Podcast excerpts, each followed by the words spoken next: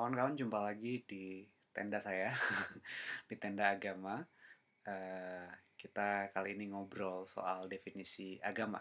Melanjutkan bahasan kita yang kemarin tentang studi agama. Agama, kita kali ini akan bicara soal definisi agama.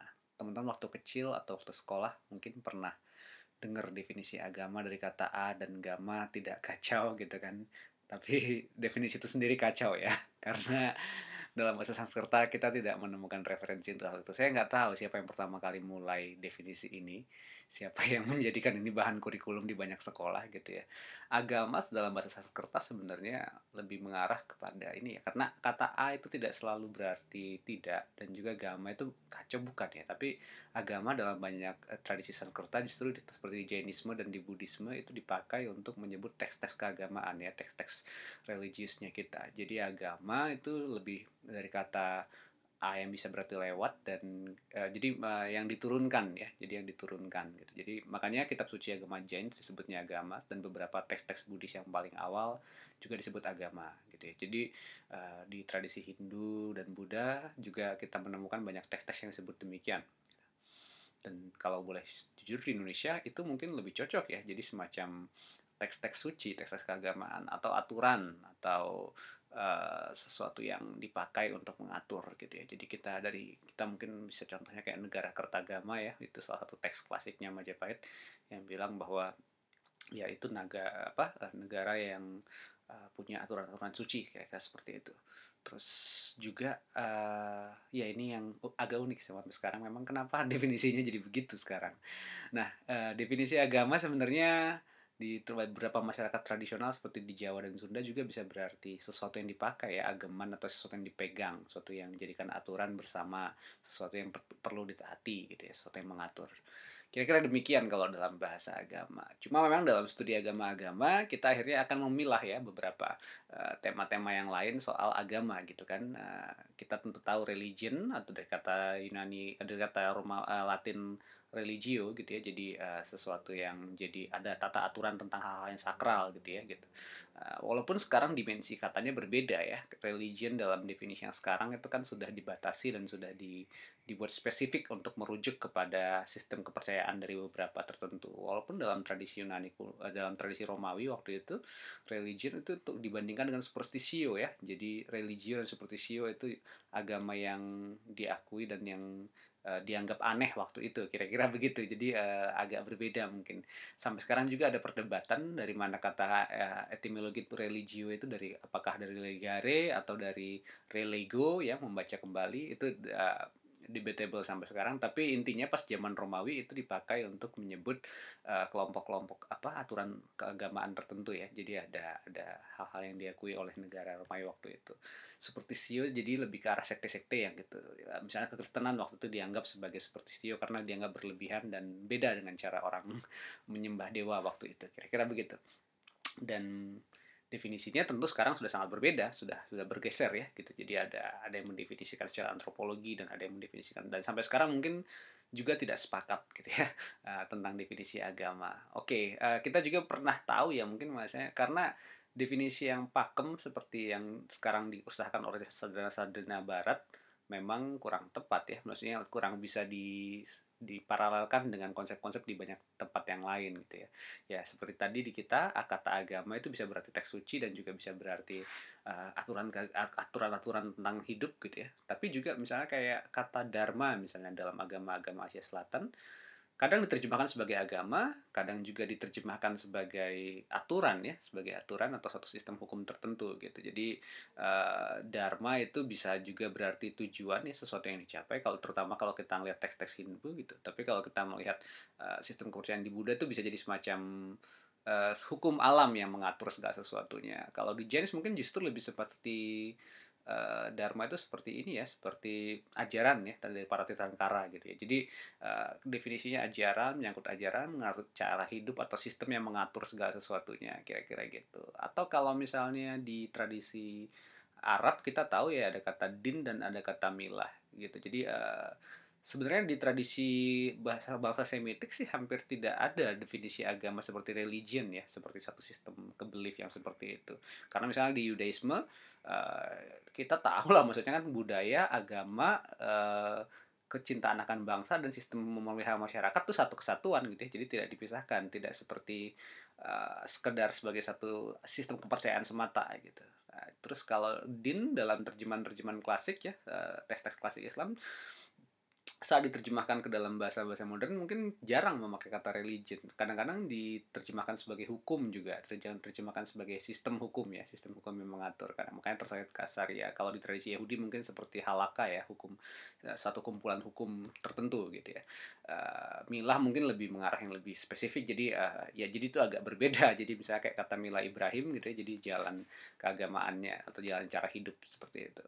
Di tradisi tradisi Tiongkok kita tahu ada kata seperti ciao gitu ya. Uh, ciao itu mungkin uh, falsafah hidup iya, sistem yang mengatur juga iya, tapi agak berbeda dengan Chia misalnya sebagai uh, sekedar sebagai jalan filsafat gitu. Jadi definisi religion itu kadang-kadang memang jadi dipaksakan ya karena akhirnya sarjana-sarjana uh, barat terutama dan akhirnya sebagai kajian keilmuan sebagai sains rasional ya kita butuh definisi yang lebih jelas ya. Jadi lebih membedakan gitu. Kenapa kita bisa mengatakan bahwa uh, satu kelompok ini menganut agama sementara yang lain hanya sekedar ideologi gitu ya. Kenapa kita bisa bilang uh, bisa memperdebatkan apakah Star Wars atau agama Jedi itu sebagai agama tapi kenapa kita nggak pernah berpikir bahwa semacam katakanlah komunisme atau sosialisme itu sebagai agama gitu ya. Itu jadi uh, hal yang diperdebatkan sampai sekarang dan sampai sekarang juga uh, definisi agama mungkin agak meluas ya dan agak uh, selalu banyak pengecualian buat yang lain gitu.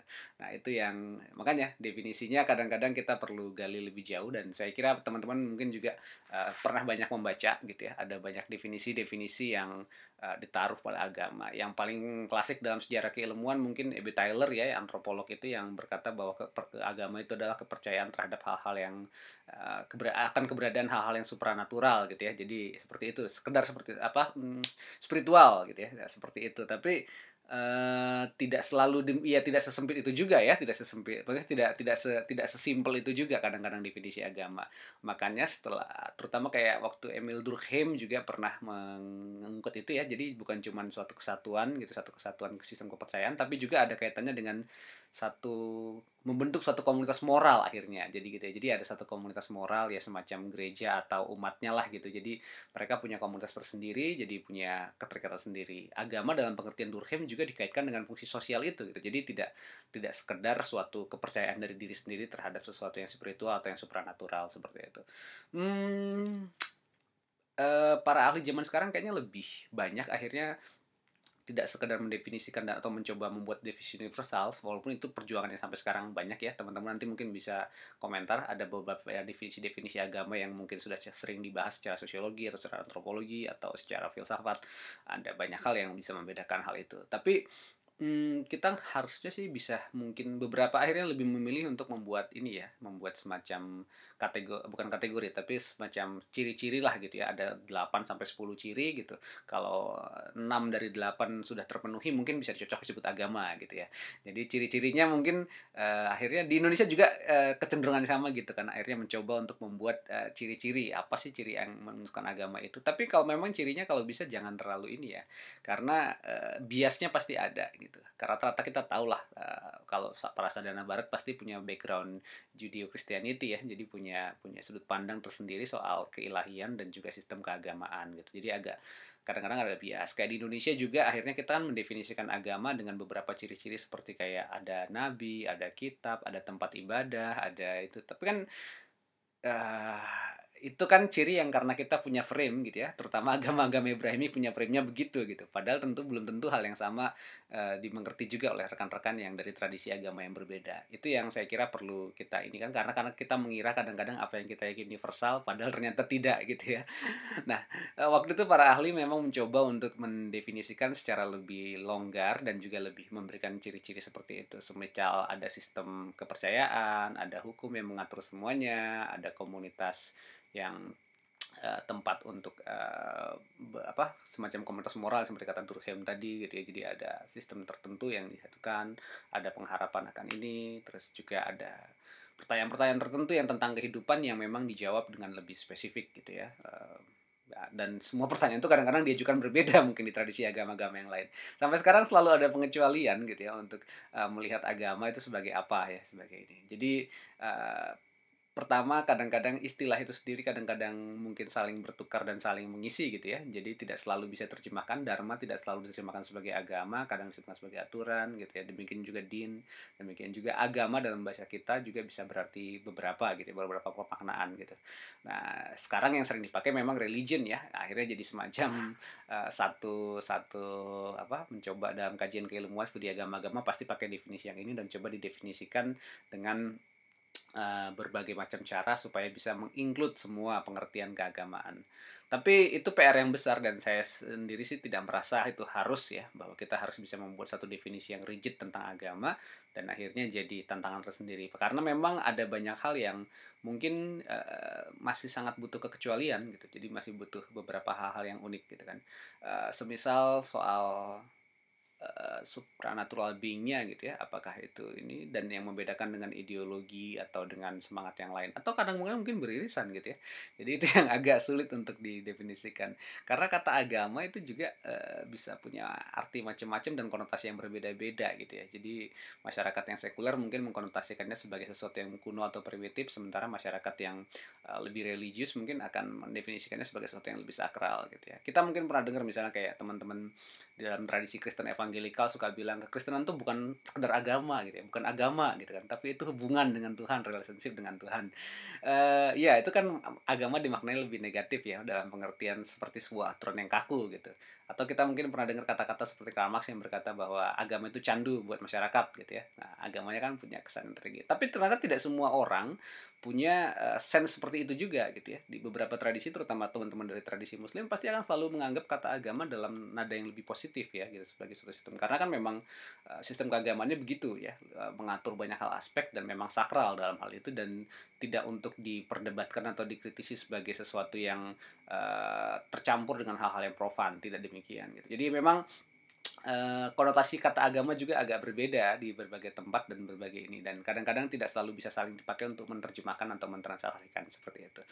Uh, ini mungkin sekedar jadi uh, patokan juga buat rekan-rekan saat mencoba mencari definisi agama gitu ya. Uh, jangan jangan terjebak untuk di satu pandangan yang kita kira universal padahal enggak. Itu itu tantangan tersendiri dalam studi agama-agama.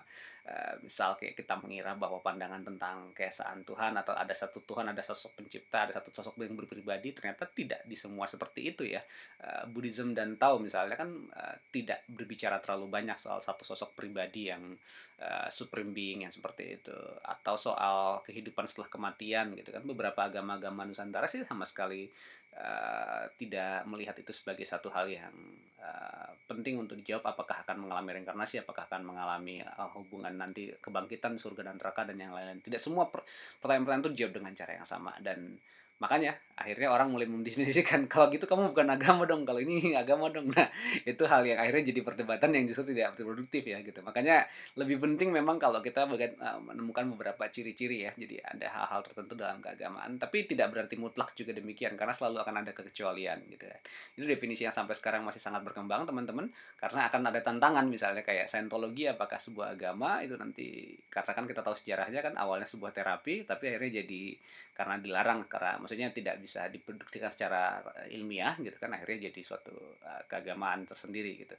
Uh, atau juga misalnya agama-agama yang agak parodik ya seperti pastafarian atau kayak Jedi gitu ya. Orang-orangnya sadar bahwa itu mereka menciptakan ilusi tapi mereka punya ritualnya dan mereka punya komunitasnya bahkan mereka punya uh, pergaulannya. Apakah itu disebut sebagai agama atau enggak? Nanti itu tantangan tersendiri gitu kan.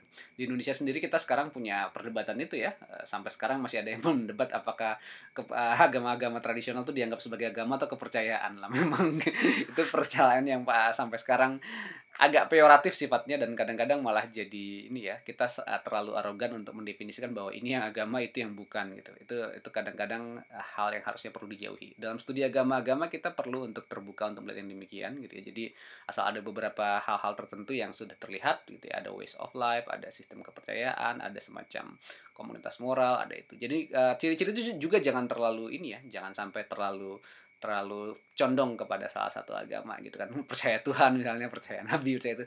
Uh, itu kadang-kadang agak uh, agak arogan karena melihat agama lain sebagai apa yang dipercaya oleh orang lain bukan sebagai agama itu kan tentu sesuatu yang agak arogan. Itu mungkin jadi pengantar teman-teman. Jadi uh, bisa bantu juga untuk nanti kasih komentar dan uh, cari uh, definisi teman-teman yang paling suka uh, untuk tentang keagama agama itu apa gitu ya, religion itu apa dharma ciao uh, din gitu ya. Jadi sesuatu yang mungkin perlu dibahas lebih jauh dan lebih digali lebih dalam lagi. Uh, definisi agama jadinya bukan tidak kacau ya teman-teman. Mungkin sekarang masih agak kacau justru karena kita perlu mendefinisikannya lebih jauh dan bisa menghargai lebih banyak tradisi-tradisi yang ada yang di luar tradisi kita. Uh, itu mungkin jadi semacam trigger buat rekan-rekan untuk mencari. Nah, kita ngobrol lagi nanti berikutnya di uh, episode tenda agama berikutnya. Bukan cuma soal pengertian tapi juga soal kajian-kajian dalam studi agama-agama.